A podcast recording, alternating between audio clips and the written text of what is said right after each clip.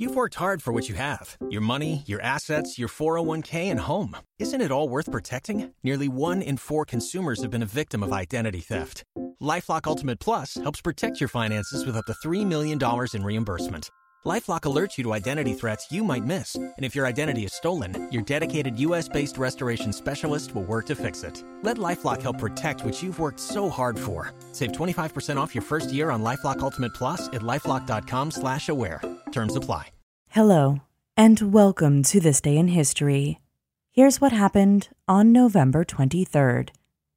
It's no secret that Americans like beer. In fact, we drink more than 6 billion gallons of beer each year. But during Prohibition, beer was outlawed.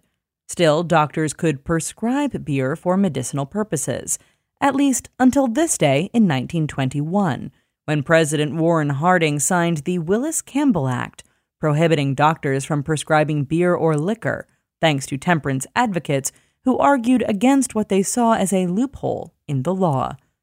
Surprising fact doctors could still prescribe wine to patients as long as it was less than 48 proof. Would be drinkers were also limited to no more than one pint every 10 days. Also, on this day in history, in 1936, the first issue of Life magazine was published.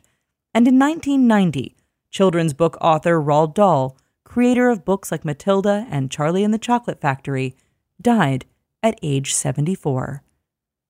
That's all for today in history. Tune in tomorrow to learn a little bit more about the world around you, and of course, have a great day. Don't forget to check out History This Week, the podcast This Day in History fans love. Here's a sneak peek of this week's episode out now. History This Week, November 24th, 1966.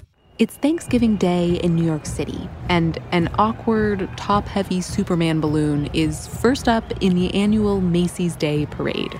There are a million people watching in the streets. Some of them might feel a tickle in their throat. Their eyes might be stinging. They might even find it hard to breathe.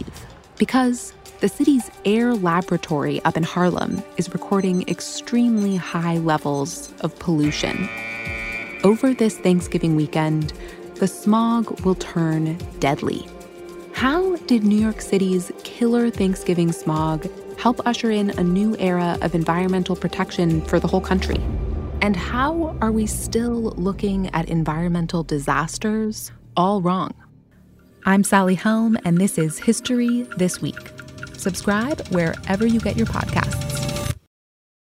You've worked hard for what you have your money, your assets, your 401k, and home. Isn't it all worth protecting? Nearly one in four consumers have been a victim of identity theft.